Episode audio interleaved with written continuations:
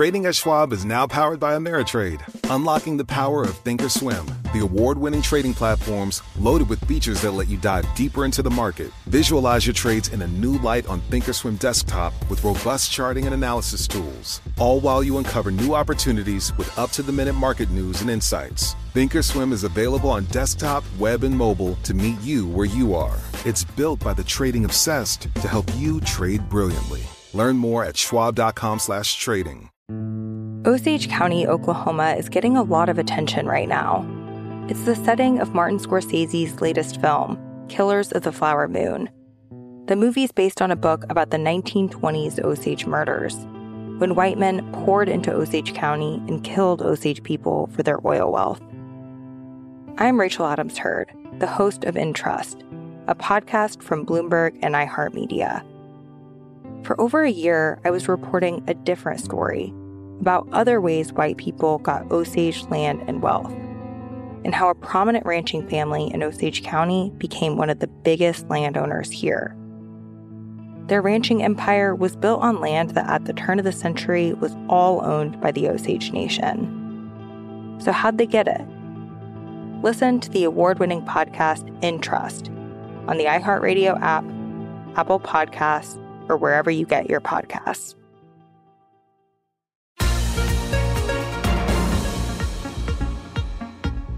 Welcome to the Bloomberg P&L podcast. I'm Pimm Fox along with my co-host Lisa Abramowicz. Each day we bring you the most important, noteworthy and useful interviews for you and your money whether you're at the grocery store or the trading floor. Find the Bloomberg P&L podcast on iTunes, SoundCloud, and at bloomberg.com. You know, at this point in the cycle, the economic cycle, a lot of people are calling for the reflation of the U.S. economy. Uh, and, and I want to get a sense of how much reflation we're actually seeing on the ground. I want to bring in Ward McCarthy, chief economist at Jefferies. We got some data this morning, more signs that retail sales are accelerating, that we are seeing uh, inflation uh, keeping, keeping up in Europe. Ward, do you think that that people are adequately pricing in just how much inflation is going to increase this year? Well, I think that people are coming to the realization that the deflationary period is over. Um, I've been expecting inflation to accelerate uh, really for uh, the past year or so, and one of the key developments on that front was when the commodity markets bottomed in February of 2016. So, as far as the CPI is concerned, I think we could see a 3% print um, by the third quarter of this year. Ward, does that mean that precious metals such as gold might benefit? Uh, well, that historically has been the case. Um, I'm not a, a, gold bug myself, so uh, I tend to fit, uh, focus really more on the implications for, um, you know, the, the bond market, especially, you know, and also the, the stock market. Um, but I well, let's see. Bad for the bond market, good for the stock market. Well, I think it would be good for the stock market because it would be an indication that uh, businesses are finally getting some pricing flexibility they, that they have not had for quite some time. And of course, the bond market's going to price that in, especially at the long end of the curve because of rising inflation expectations. Ward, there's a big debate that's raging among people who I talk to, which is at what point do benchmark bond yields rise to such a degree that it no longer works to go to stocks as sort of the there is no alternative wager. In other words, at what point do people say, look, I'm going to go back to bonds, at least I'm going to get 3%, 3.5% yields, and I'm going to get my money back? And will the rise in yields start to actually hurt stocks? Well, I, I think we're a ways off from that actually happening. I think we're at the early stages of a rising rate environment. So even though rates right now might look attractive relative to what we've had um, over a, you know a recent past, um, the reality is that you'd probably lose um, in the longer run because bond prices are going to be falling, and um, so it's I think a ways off before that's that's going to happen. What I think will uh, somewhat moderate at least the pace at which um, interest rates rise is the fact that we still live in a QE world um, with the BOJ and the ECB. So U.S. rates are still very attractive relative to overseas rates. So we'll continue to see institutional investors willing to buy the U.S. bond market even though prices are falling, just because uh, the rates are attractive to them.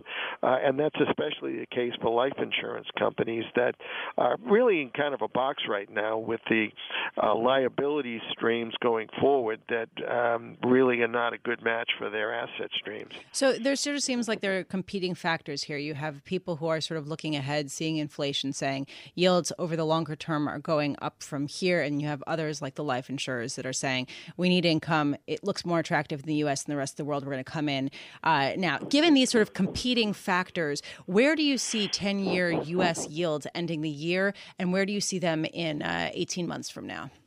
Well, I think the direction is higher. So a year from now, I don't think it's unreasonable to think that there'll be a hundred, uh, be a uh, 100 basis points higher. Um, but a lot of the, the magnitude of the increase is going to depend on uh, what the new administration actually gets done on its very ambitious fiscal plan. Uh, and I say that not only because uh, the fiscal plan has the potential to significantly add to growth, um, but it also has potential to significantly add to debt supply, uh, both on the Treasury side and potentially on the private sector um, side as well. So so uh, I think the direction is a lot clearer than the magnitude, but we'll get a better handle on that after the first 100 and 200 days of this new government. 100 basis points, that would take us to 3.4% on the 10 year. Well, Ward, you know, just before we get to these 100 days of the new administration, is it possible we're going to get a rate hike in early February? Oh, I don't think so. Uh, I think that uh, the Fed has is sending us two messages, uh, both at the December FOMC meeting and more importantly in the minutes that we've seen since then. Uh, they made it clear that for the first time they could see the potential for upside risk to both growth and inflation, and as a consequence, they may have to accelerate the normalization process, both of raising rates and of shrinking the balance sheet. Now we're beginning to see a debate uh, public debate yesterday, Presidents Kaplan and Harker, for example, talking about how the Fed should shrink the balance sheet. Next week, we'll hear from more dovish members like uh, President Dudley and Governor Brainard. Um, so there's going to be, I think, a lengthy debate both within the um, the walls of uh, the, the FOMC and also for public consumption about how the Fed's going to go about this. And I don't think they'll be in a position to either raise rates rates or start shrinking the balance sheet by February. You know, there's been some uh, talk about the potential Fed choices by President elect Trump, who would come in in 2018, particularly for uh, Fed Chair Janet Yellen. Uh, what have you gleaned so far from some of the names that have been floated? Well, they're relatively high-profile names. Uh, you know, uh, John Taylor was probably the first one to be circulated, but there uh, have been others since that time. I think the general um, gist of the type of person that they will be looking for is someone who's somewhat more rules-based uh, than we have seen um, in in recent years. Uh, what I think that no matter who comes in, they're going to find out that um, you can be rules-based based, but you're still going to want to have um, a lot of flexibility in how you conduct policy. So uh, I expect Janet Yellen is going to serve out this term. Um, she has, uh, you know, really done a great job of taking the baton from Ben Bernanke, and I think she'll want to see uh, her task through to fruition. Whether or not, um, you know, she is appointed next year or not, I think to a large degree will depend on uh, how the economy does this year, and frankly, what actually is done on the fiscal side. Thank you very much for spending time with us. Ward McCarthy is the chief financial economist for Jefferies and Company, speaking about the U.S. economy and the potential for interest rate increases.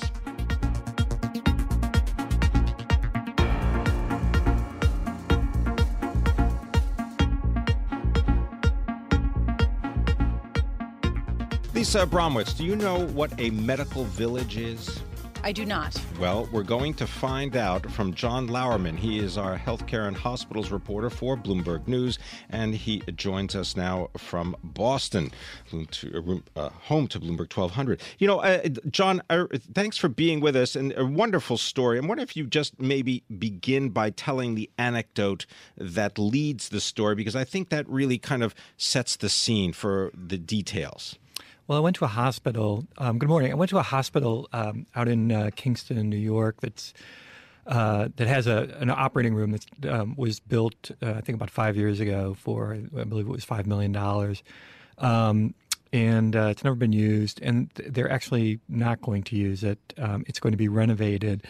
And the space, the entire hospital space, which I believe is now a 150 bed hospital, it only has like about a 50% occupancy rate and it's going to be renovated into what they call a medical village. And it was, I had never heard the term before either, so I was really interested in, in going out there and, and finding out what it all means. And basically, this hospital, uh, the, the uh, um, uh, parent that owns it, they've decided that they're going to make it into um, an outpatient center and they're doing that for a variety of reasons, but it's mainly because they want to figure out uh, ways that they can continue to serve patients. A lot of patients actually who come through their emergency room where they're very they're very expensive to take care of, and they want to um, care for those patients in an outpatient setting as opposed to inpatient. So inpatient, that's somebody who spends the night in the hospital. Outpatient, that's somebody who walks into, like, say, an office, something, gets care and goes home. Usually the same day, not always, but almost always the same day. That's what outpatient uh, usually refers to.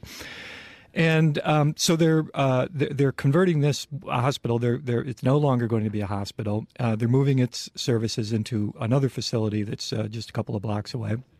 And it's really a part of a trend that's going on uh, all over the country where hospitals um, are are uh, uh, closing, um, and uh, but even more than that, services in hospitals are moving out of hospitals um, into other settings. Well, okay, uh, John this has been going on for uh, more than a decade, right? Where you've had this consolidation of hospitals and this sort of move to, uh, as procedures are done in an outpatient way, people are taken care of for less time. People's hospital stays have been shortened by better technology. Um, is this sort of closure of some of the hospitals problematic, or is this just the natural evolution in medicine? Well, it depends on you know. Uh, you talk about uh, evolution. Um, sometimes uh, evolution has uh, it can have a very tough impact on you know particular um, populations and um, I'm not saying that this is the case uh, in, in, in, in, a community that I visited, but in many communities where hospitals close, uh, there aren't um, hospitals nearby uh, to take care of people. Um, rural hospitals are the most vulnerable to being closed. They're smaller. They uh, they, they, they draw on smaller patient populations.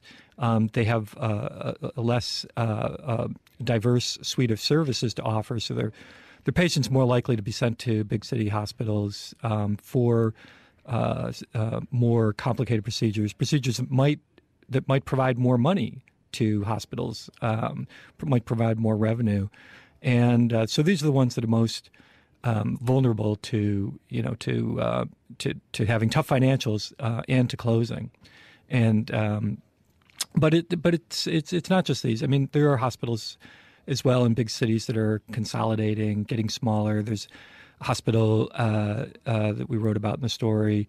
Um, in New York, actually, that's uh, the Mount uh, Sinai Health. The Mount Sinai, system, exactly, right, right. right. Um, they've decided to uh, really scale down the size of one of their facilities and uh, really ramp up the procedures that they're providing.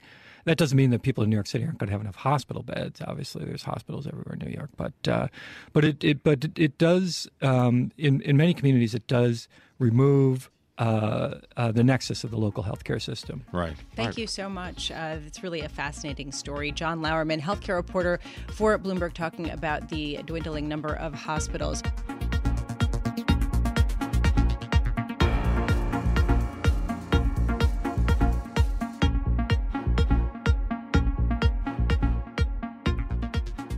To learn more about today's earnings results from major banks, I want to bring in Alison Williams, Senior Financial Research Analyst for Bloomberg Intelligence. Alison, thanks for being with us. Uh, I'm looking at JP Morgan stock. The shares are up about 1.5%. Let's go over the details of JP Morgan. What stood out to you uh, in, the, uh, in the report? So I think for JP Morgan, just in general, solid quarter and um, you know costs basically right on target that's a key thing that investors look for um, from a go forward rate FICC trading, which tends to be a little bit more fleeting, uh, coming in also better than expected. And so while that can be volatile, it, it, it can be important because it is, um, you know, a decent chunk of their revenue. And in looking for sort of optimism for earnings estimates to help sort of justify share um, the share price moves, analysts are going to be looking for what is the run rate for revenue going into next year. So, uh, JP Morgan beat analyst expectations with debt trading. Bank of America did not. While they had a pretty big increase, uh, they did not. They did not beat. Why? So I think what's difficult a lot of times with the investment banks, right, is we saw Bank of America miss, um, you know, sort of a 12% gain um, I think it was, and then you know J.P. Morgan having this huge number, you know, thirty plus uh, percent gain, and so from just a simplistic perspective, someone might look at that and say, oh, they're you know J.P. Morgan's gaining share, but I think a lot of times what it has to do with is how are these banks' positions, what are the products that they're strong in, and then how did those products perform? So J.P. Morgan, you know, just the biggest in FICC, the biggest in rates, which was a, a, a good business, a rising volatility in that business. Bank of America, one of the areas that they're very strong in is the municipal bond business, which, as we know, um, had a very tough quarter. If you look at the outflows in the in in the latter part of the quarter, uh, following the election presidential election, you saw those really driving overall bond mutual fund outflows. So, um, and that really relates to some of the concerns around tax policy. So, obviously, that's not good for trading, and that uh, may have been one of the areas uh, that was more negative for Bank of America. Wells Fargo uh, earnings of a dollar three versus estimates for a dollar. What about their mortgage lending business? So I think for uh, Wells Fargo, uh, you know, they earn more from the mortgage banking business than peers, around um, eight percent. And I think one of the things that investors were sort of expecting this quarter is to see um, you know, what happened with their accounting. We had this huge interest rate move, so we did get some of that. But what people are tend to more focus on is the origination side of the business, right? Because that's cash, whereas, um, you know, the other part of it is accounting. We did see, um, you know, volumes. Uh, coming in, the, the gain on sale sort of coming down. I think investors had expected that again, what's going in the market.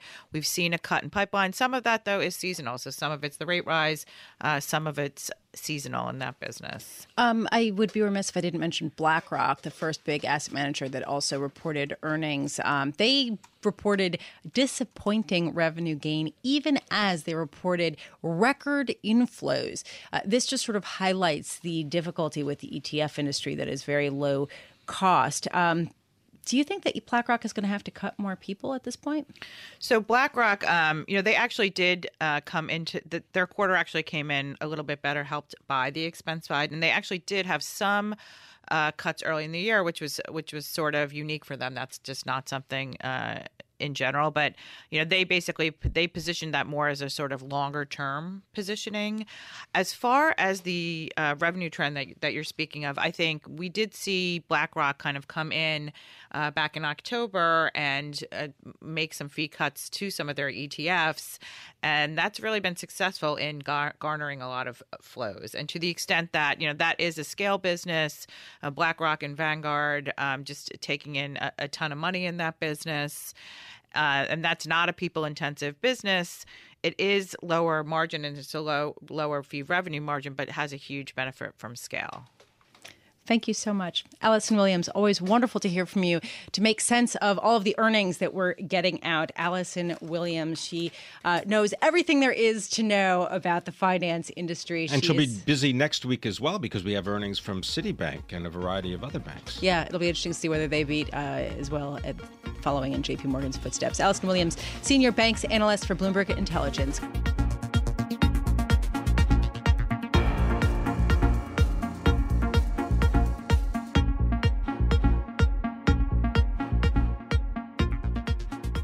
Chrysler plunged more than 16% yesterday. Today, it's rebounding a little bit. Shares are up a little bit more than 4%. This is after emissions violations uh, accusations were lodged against Fiat Chrysler, and uh, traders are trying to figure out what this will mean and how much this will cost the company. I want to bring in Jamie Butters, uh, who covers autos for us at Bloomberg News. He is speaking to us from Detroit. Jamie, uh, can you make sense of this? Why are people kind of going back to Fiat Chrysler?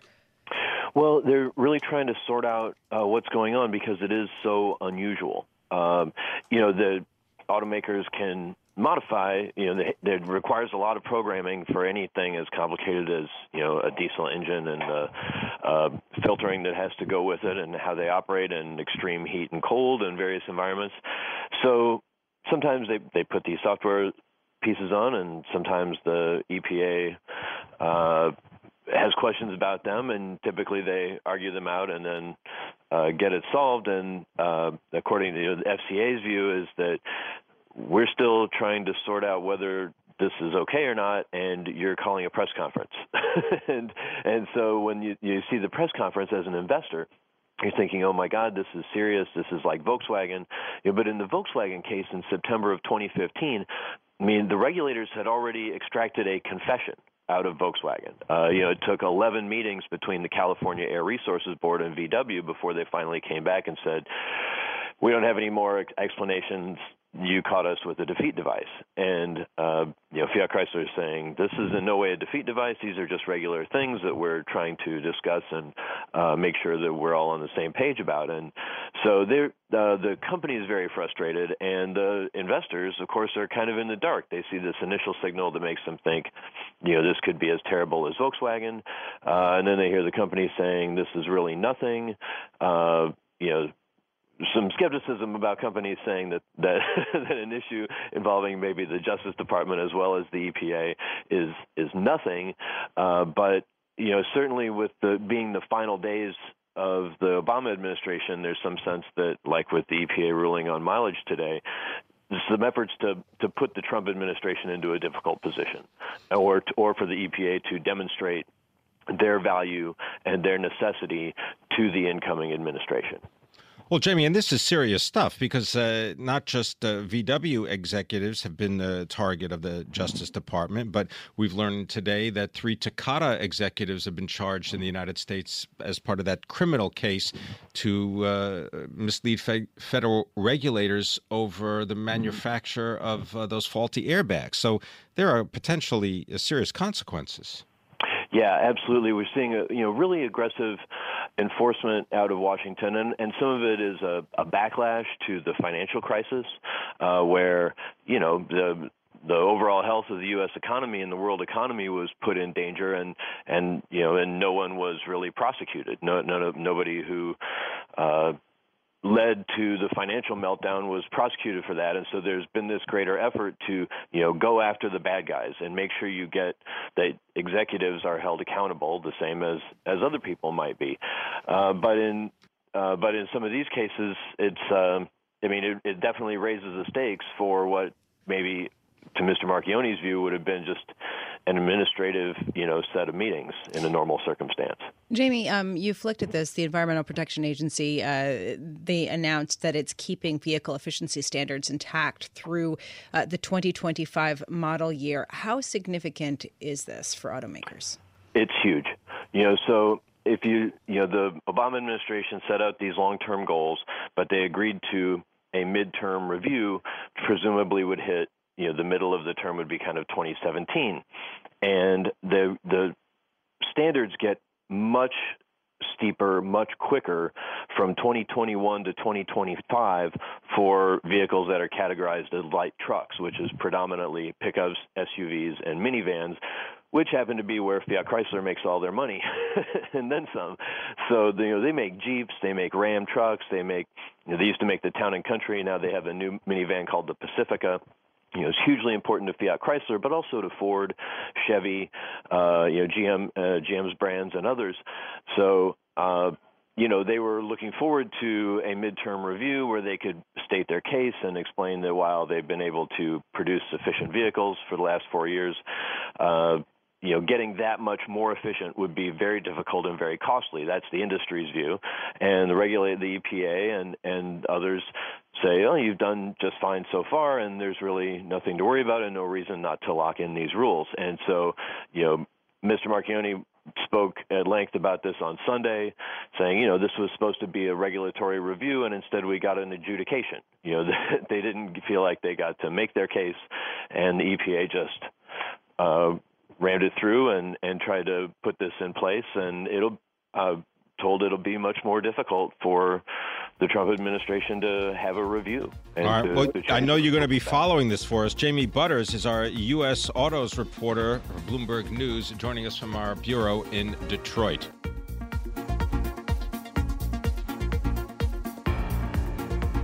Thanks for listening to the Bloomberg P&L podcast. You can subscribe and listen to interviews at iTunes, SoundCloud, or whatever podcast platform you prefer. I'm Pimm Fox. I'm out there on Twitter at Pimm Fox. I'm out there on Twitter at Lisa Abramowicz1. Before the podcast, you can always catch us worldwide on Bloomberg Radio.